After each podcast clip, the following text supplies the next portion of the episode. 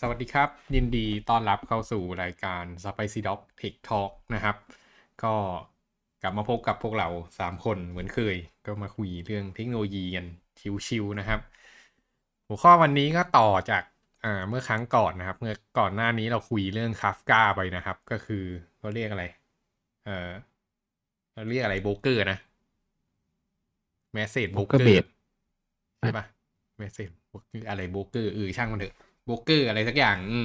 เพราะว่ามันเป็นตัวกลางในการต่อ message นะกันอ่า wrap up สำหรับคนที่ไม่ได้ฟังครั้งก่อนนิดหนึ่งก็แล้วกันคาฟก้าเนี่ยก็เป็นเหมือนเขาเรียกอะไรเป็นอ่าเป็นเหมือนโปรแกรมตัวหนึ่งอะที่อ่าเป็นเหมือนคิวที่เราจะยิง message ไปฝากเอาไว้ที่มัน ก็เป็นขาพับนะครับ ก็คือ publish message เข้าไป แล้วก็มีอีกอันอีกอันหนึงก็คือเป็นฝั่งคอน sumer เนอะ คอน sumer อย่างเงี้ยก็จะคอยไอ้คิวเดียวกันอันนั้นอะมันก็จะคอยดึง message ออกมาเวลามี message วิ่งเข้าไปนะครับ แล้วมันก็ อ่า ตัวคาฟกาเองอะก็มีหน้าที่เป็นตัวคอยสื่อสารระหว่างขาโปรดิวเซอร์กับขาคอน sumer เนี่ยแหละ อืม ข้อดีของมันเนี่ยก็คือมันเวลาเขียนโปรแกรมเนี่ยมันก็เขียนต่อ interface ตรงกลางอันเดียวเนอะแล้วก็ตัว Kafka เองเนี่ยก็มีความเป็น Database อยู่ด้วยประมาณหนึ่งนะครับ ก็สามารถนำมาทำ Data ในติกได้ ส่วนวันนี้เนี่ย เราจะมาพูดถึงการพัฒนาโปรแกรมด้วย Event Driven Architecture นะครับ หรือสถาปัตยกรรมที่เน้นกิจกรรมที่เกิดขึ้นทางในโปรแกรมประมาณนี้ก็แล้วกัน อืม ซึ่งหัวใจของมันเนี่ยก็คือไอตัว messaging broker นี่แหละคือตัวที่คอยอส่ง message ตรงกลาง อืม นี่จะเป็นเอกลักษณ์ของสถาปัตยกรรมนี้นะครับ ก็สถาปัตยกรรมคืออะไรก็คงไม่ต้องพูดถึงเนะพวก OOP อะไรพวกนั้น ทุกคนคงเข้าใจเนอะอืม OOP Object Oriented Programming ใช่ไหมอืม ส่วนอันนี้ก็คือเป็นอีกตัวหนึ่งนะครับ วิธีการเขียนโปรแกรมนั่นเองแต่จริงๆมัน อืม มันก็ไม่ได้เลเวลเดียวกันขนาดนั้นนะครับ whatever อืม กดสไลด์ไม่เปลี่ยนฮัลโหล อืม เอ้ยเรียงสไลด์ผิดมาเนี่ย อะ โอเค อ่า ก่อนที่จะไปกันต่อนะครับ อยากจะมาคุยเรื่อง microservice กันก่อน เรารู้จัก microservice กันเนอะอืมซึ่งก็ต้องเล่าอีกเผื่อมีคนอื่นมาฟัง อ่า microservice เนี่ยก็คือสถาปัตยกรรมอย่างหนึ่งเหมือนกัน ซึ่งมันมี อ่า concept ประมาณว่าพยายามแบ่งโปรแกรมให้มันเล็กที่สุดได้เป็นไปได้ สมัยก่อนเนี่ยเราพัฒนาโปรแกรมขึ้นมานะครับ เราก็เอาทุกอย่างยัดไปในโปรแกรมเดียวกันถูกไหมโค้ดมันก็จัดการจัดการยากนะครับ อืมต่อมาเนี่ยก็มีการแบ่ง module module ต่างๆ ในโปรแกรมโปรแกรมใหญ่หนึ่งโปรแกรมแบ่งเป็น sub โปรแกรมย่อยๆนะครับ ก็แต่ละโมดูลเนี่ยก็มีลักษณะการทำงานเฉพาะของมันก็ใช้ concept พวก OOP อะไรพวกนี้มาแบ่งนะครับ อืม ก็ โอเคมันก็ดีมันก็แบ่งเป็นสัดเป็นส่วนแต่สุดท้ายโปรแกรมหนึ่งอันเนี่ยมันก็ค่อนข้างใหญ่นะครับแล้วบางทีเวลาเราดีพอยขึ้นไปเนี่ย มันไม่ใช่ว่าแบบทุกโมดูลมันจะแบบเออใช้งานเยอะใช้งานตลอด บางอันมันก็ใช้เยอะบางอันก็ใช้น้อย แล้วโปรแกรมเวลาดีพอยไปทีเดียวเงี้ยถ้าเกิดมันเกิดล่มขึ้นมาเงี้ยมันก็ยังมีปัญหาเกิดขึ้นนะครับ อืม ก็ก็เลย ก็ก็ก็มีปัญหานะครับ อ่า เขาเรียกว่าสถาปัตยกรรมนั้นว่า อ่า อะไรนะ mono โมโนทิลิก ใช่ป่ะ เออ monolith monolith ครับ อืม ทีเนี้ย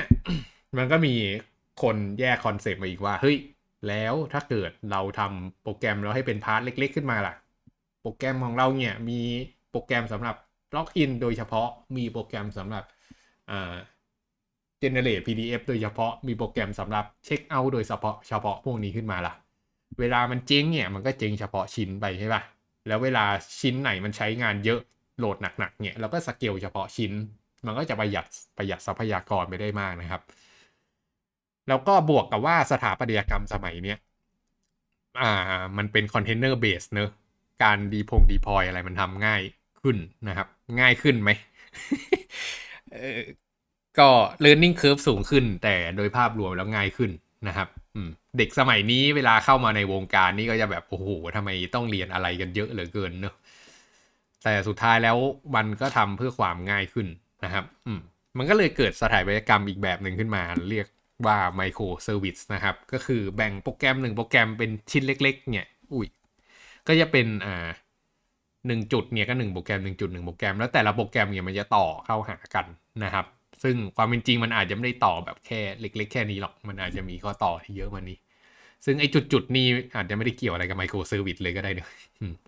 แต่ว่าสมมุติว่าไอ้จุดๆพวกนี้หนึ่งจุดคือหนึ่งโปรแกรมเนี่ย มันก็หมายความว่าหนึ่งจุดเนี่ย มันจะต้องคุยกับโปรแกรมอีกตัวหนึ่งคำถามคือจัดการไอ้คอนเนคชันที่คุยกันตรงนี้ยังไงนะครับ ซึ่งถ้ามาตรฐานเนี่ยก็คือเป็น RESTful API ก็เอา API ยิงเข้าไปเนี่ยก็ ก็ได้ก็ก็ทำอย่างนั้นก็ได้ แต่ถ้าเกิดคำนึงดูนะครับ ก็จะเกิดสถานการณ์อย่างนี้ นี้รูปเก่าที่เมลมาให้นะอืมก็คือหนึ่งโปรแกรมเนี่ยอ่าอันนี้สมมุติว่าไอ้เดต้าเบสนี่ก็คือโปรแกรมเหมือนกันนะนะมันก็จะมีวิธีการต่อเข้าหากันที่แตกต่างกันนะครับ นี่ก็คือปัญหาที่เกิดขึ้นกับ API เนอะถ้าเกิดหนึ่งโปรแกรมนี้จะต่อหาโปรแกรมก็มีวิธีการต่ออย่างหนึ่งโปรแกรมนี้จะต่อหาโปรแกรม B ก็ต้องมีวิธีการต่ออีกแบบ มันก็วุ่นวายในการจัดการ เป็นไม่ได้ไหมที่เราจะรวบรวม interface ตรงนี้ให้เป็นชิ้นเดียวกันนะครับ ก็เลยเกิดเป็น broker concept ขึ้นมานะครับ สร้างตัวตรงกลางขึ้นมา ให้มันเป็นมาตรฐานเดียวกันนะครับ ก็ทีนี้ทุกคนเวลาที่จะสื่อสารก็คือยิงหาตัวตรงกลาง และตัวตรงกลางเนี่ยก็ไปจัดการกระจายเองนะครับ ว่า message นี้ต้องส่งให้ใคร message นี้ต้องการส่งให้ใคร ข้อดีของวิธีการนี้ก็คือเวลามีเหตุการณ์เกิดขึ้นหรือมีอีเวนต์เกิดขึ้นเนี่ย แทนที่มันจะยิงไปตรงๆเนี่ยมันก็ยิงมาที่ตัวตรงกลางก่อน มันก็จะมีประโยชน์ตรงที่ว่ามันไม่ต้องรอ respond จากปลายทางด้วยนะหรือถ้าอยากจะรอก็ implement ไป แต่ความเป็นจริงมันไม่ควรทำงั้นนะยิงปุ๊บ แล้วก็แล้วก็จบ แล้วทีเนี้ย ถ้าเกิดมัน process จบทั้ง flow ปุ๊บเนี่ย ก็คือมี microservice อีกตัวหนึ่งที่เอาไว้คอยตอบ respond ให้ user พอเป็นอย่างนี้ได้เนี่ย ระบบทั้งอันน่ะพวกการ blocking ต่างๆ ก็จะลดลงไปกันหมดนะครับ ก็เป็นเรื่องดีกับ performance ระบบในภาพรวม อืม ซึ่งวันนี้เราก็จะมาพูดถึงเรื่องตรงนี้นี่แหละกับการเอามาทำโปรแกรมจริง ๆ นะครับ ซึ่งคิดว่าหัวข้อคงจะค่อนข้างสั้นนะครับ อืมอะไอ้ตรงกลางที่เราพูดถึงเมื่อกี้ครับ เราเรียกมันว่า Event Bus นะครับ ก็คือ มี message อะไรก็ตามเนี่ยจากโปรดิวเซอร์เนี่ยเขาเรียกว่า Event Producer ก็คือโยนโยนโยนโยนโยนมาให้ Event Bus ตรงกลางทั้งหมด แล้วก็โปรแกรมอีกอันนึงก็คือเป็นฝั่งคอน sumer นะครับคอน sumer ก็ไป sub subscribe กับ Event Bus เอาไว้ว่า เอ้ย ฉันสนใจ topic นี้ฉันสนใจ topic นี้นั่นคืองานที่ฉันต้องทำถ้าเกิดมี message ที่เกี่ยวกับ topic นี้มาให้ส่งมาให้ฉัน ฉันจะ process ให้ นั่นคือสิ่งที่ทำ นะครับ อืม ก็มันจะช่วยให้อ่ามันก็จะช่วยให้โปรแกรมที่พัฒนามาทั้ง flow เนี่ยก็เป็น asynchronous ได้นะครับ เวลามันมีอีเวนต์เกิดขึ้นจำนวนมากเนี่ย เกิดไอ้ฝั่งนี้มัน process ไม่ทันขึ้นมาเนี่ย ก็ก็ไม่เป็นไรนะครับ มันก็เออมันก็จะถูกอ่าเก็บเอาไว้ใน Event Bus ก่อน แล้วเมื่อไหร่ที่มันพร้อมแล้วเนี่ย มันก็จะ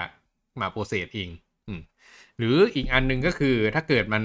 ค้นพบว่ามันเริ่มมี lag เกิดขึ้นนะครับ ก็คือเริ่ม process ไม่ทันเนี่ยไอ้ฝั่งที่เป็นพวกเอ่อตัว manage microservice ต่าง ๆ เนี่ย พอมันเริ่ม detect ได้ปุ๊บ มันก็จะสเกลไอตัว event consumer ขึ้นมา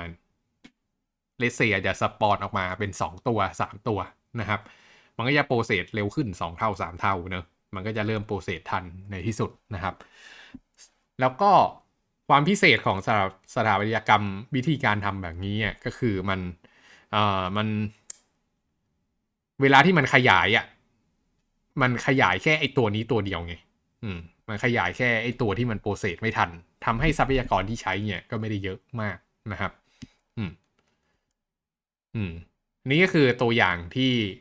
ซับซ้อนมากขึ้นนะครับ อืม เวลาที่มันมี request เข้ามาปุ๊บเนี่ย อืม อ่า อันนี้ก็คือจากคอมจากมือถือ user นะครับ เข้ามาที่ microservice ตัวที่หนึ่งเนาะตัว microservice ตัวที่หนึ่งเนี่ยก็อาจจะมี database ของตัวเองนะครับ อาจจะเก็บไว้ว่าของ user นี้เคย request มาที่ตัวนี้แล้วก็หัวไว้เนอะเสร็จปุ๊บ จะให้มัน process อะไรเงี้ยก็ยิงไปที่อ่า event service bus นะครับ อืมยิงปุ๊บอะ event สอง วิ่งเข้า microservice นี้ปุ๊บ microservice นี้ก็อาจจะมี database ของตัวเอง ประมวลผลอะไรก็ว่าไปนะครับ เสร็จปุ๊บก็ส่งกลับมาที่ตรงกลาง อาจจะวิ่งเข้า process event สามวิ่งเข้าอีเวนต์สี่พอวิ่งเข้าอีเวนต์สี่เสร็จปุ๊บเฮ้ยทุกอย่างมันพร้อมปุ๊บอีเวนต์สี่บอกว่าให้ส่งกลับไปที่ microservice หนึ่ง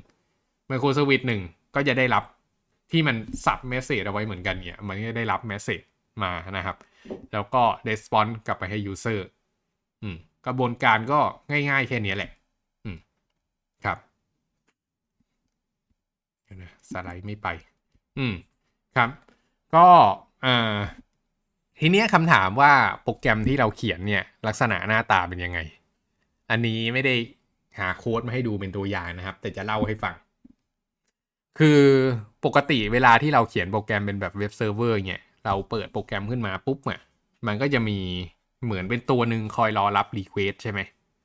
ไอ้เจ้านี้ก็เหมือนกัน แต่มันรอจากทั้งสองฝั่งนะครับ คือ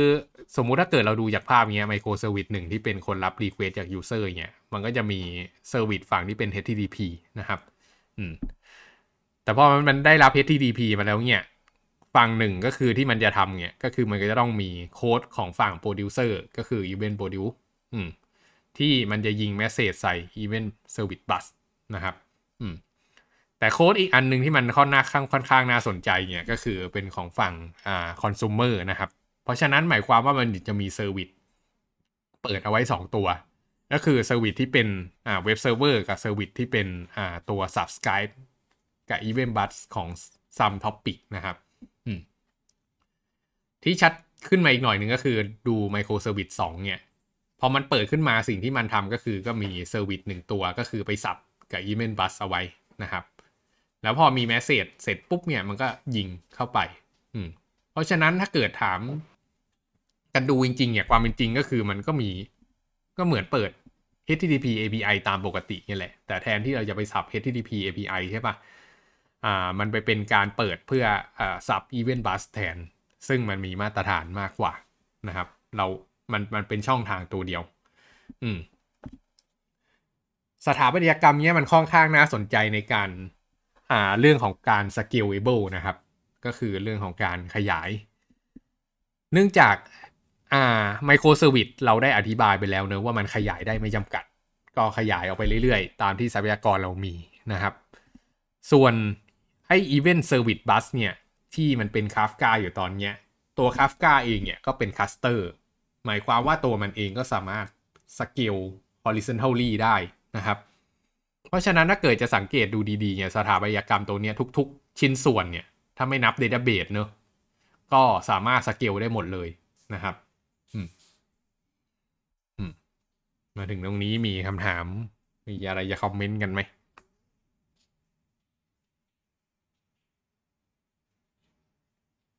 ฮัลโหลเงียบอืมมีครับ เดี๋ยวไม่แน่ใจเดี๋ยวพี่แกจะพูดหรือเปล่าผมอยากรู้ว่า สมมติเราจะสร้างโปรแกรมหนึ่งอันนะครับ เราจะแบ่ง microservice ยังไงดี มีหลักการอะไร อืมอืมถ้าถ้าเกิดเราจะสร้างโปรแกรมหนึ่งอัน เราควรจะแบ่ง microservice ที่ตรงไหนดีหมายหมายถึงว่าแบบ microservice มันควรจะแบบไหนถึงจะดี มันควรจะแบบไม่เกี่ยวข้องกันเลย หรือควรจะแบบเกี่ยวข้องให้ให้น้อยที่สุดอะไรอย่างเงี้ยครับโนี่นี่คำถามหนึ่งล้านดอลลาร์นะครับ ถ้าตอบถ้าตอบคำถามนี้ได้แล้วออกแบบมาถูกต้องนี่แปลว่าเป็นซูเปอร์เอ่อ อาร์ติเทคและอืมอ่ามาเล่านอกเรื่องกันดีกว่า ในในหัวข้อเราก็สั้นนะครับ วันนี้ อืม เคยไปฟังหลาย ๆ คนเหมือนกันนะครับ เขาบอกว่า microservice is pain in the ass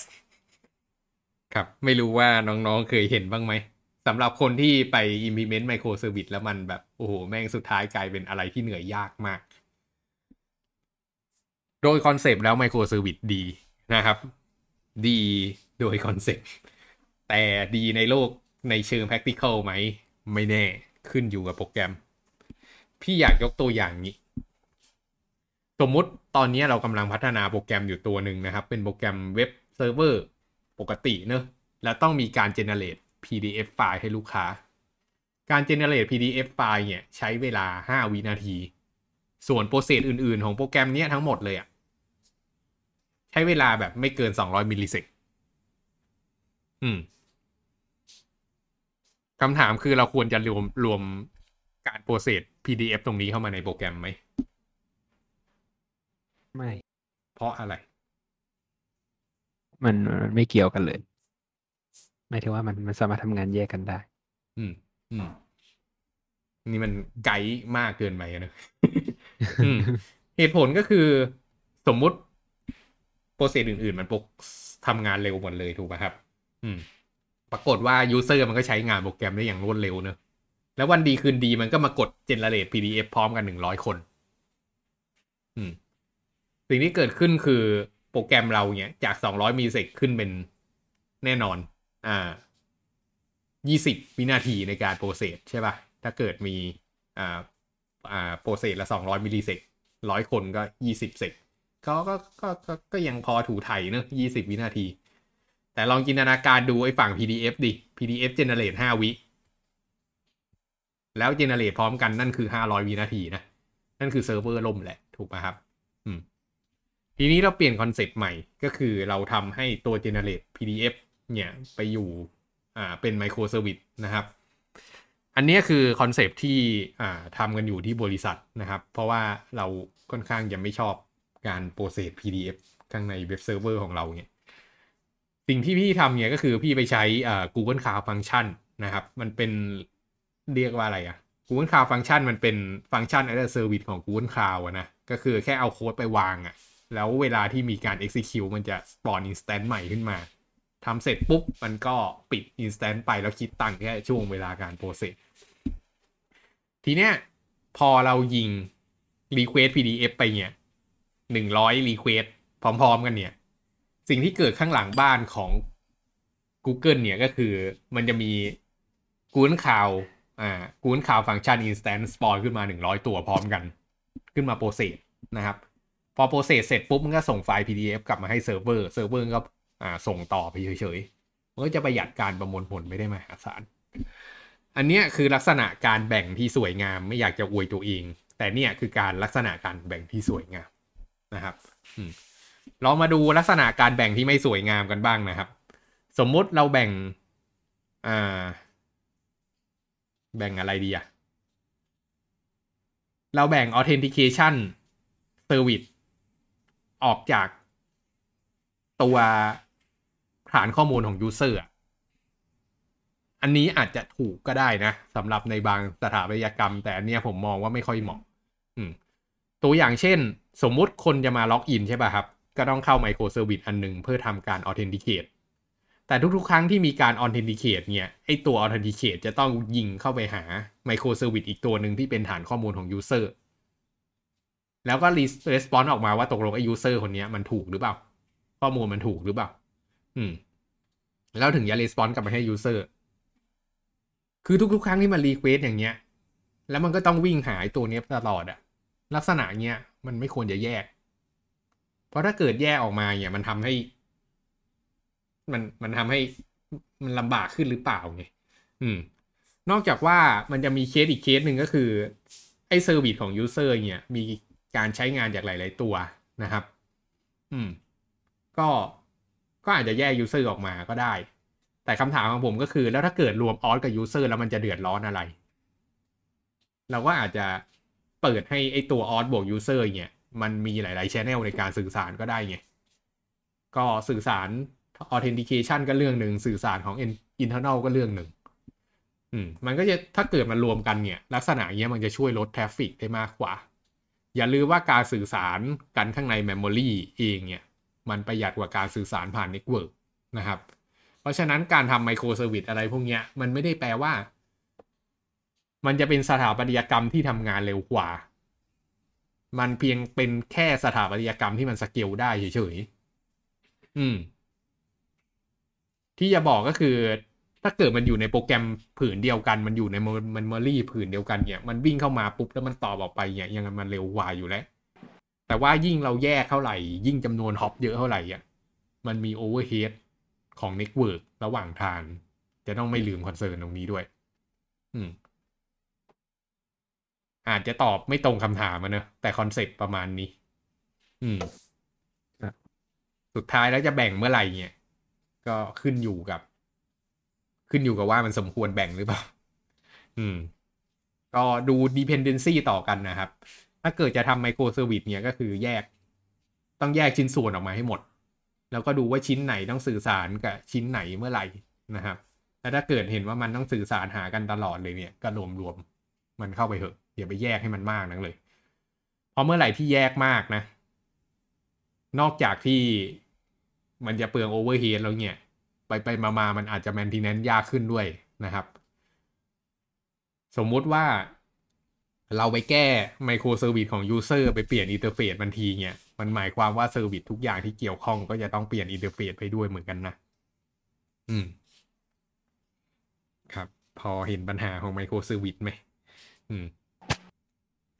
นี่เขาเรียกว่า microservice hell นะครับ นรกของการทำ microservice หลาย ๆ คนเจอเรื่องนี้นะครับ อืมให้ระวังให้ดีคือหนึ่ง microservice ครับ มันต้องมีทั้ง frontend ทั้ง backend เป็นของตัวเองเลยละหนึ่ง microservice อืม มา microservice ส่วนใหญ่จะมีแต่ backend ครับ อืม อืม มันมีไอ้ฟะไอ้เรื่อง frontend microservice นะ แต่มันคนคนคนละคนละเรื่องกันอะ อืม ครับ แต่ว่าไอ้ไอ้ microservice ที่เราพูดถึงตรงเนี้ยคือส่วนของ backend หมดเลย อืม ที่อยู่ข้างหลังบ้านครับผม มันมักจะเป็นส่วนที่ serve API อะครับ อืมมีคำถามอีกไหมมิวรู้เรื่องหมดเลยใช่ไหมเนี่ยตอนเนี้ย อืม ถ้าเซิร์ฟเวอร์ถ้า Database บวมนี่ทำไงครับ เฮ้ย ขยายเซิร์ฟเวอร์ครับ ขยายเซิร์ฟเวอร์อืมเป็นคำถามที่ดี Database บวมทำยังไง นี้นอกนอกเรื่องไอที่คุยกันแล้วเนี่ย Database Database รวมบวมเนี่ย นี่คือสถานการณ์ที่เราเจอกันอยู่จริงนะครับ อ่าทางหนึ่งก็คือเลือก Database ที่มันสเกลแนวนอนได้นะครับ อืม ก็ แล้วก็ migrate data ไปไว้ database ใหม่สัก อืม ครับ อันนั้นคือวิธีการแก้ปัญหาที่ดีที่สุดเนอะแต่ว่าก็เป็นการแก้ปัญหาที่เหนื่อยแรง เพราะต้อง migrate data ต้องมาเปลี่ยนโปรแกรมอินเทอร์เฟซที่ไว้ต่ออีกถูกปะอืม กับอีกทางหนึ่งที่ง่ายกว่านะครับ ก็คือ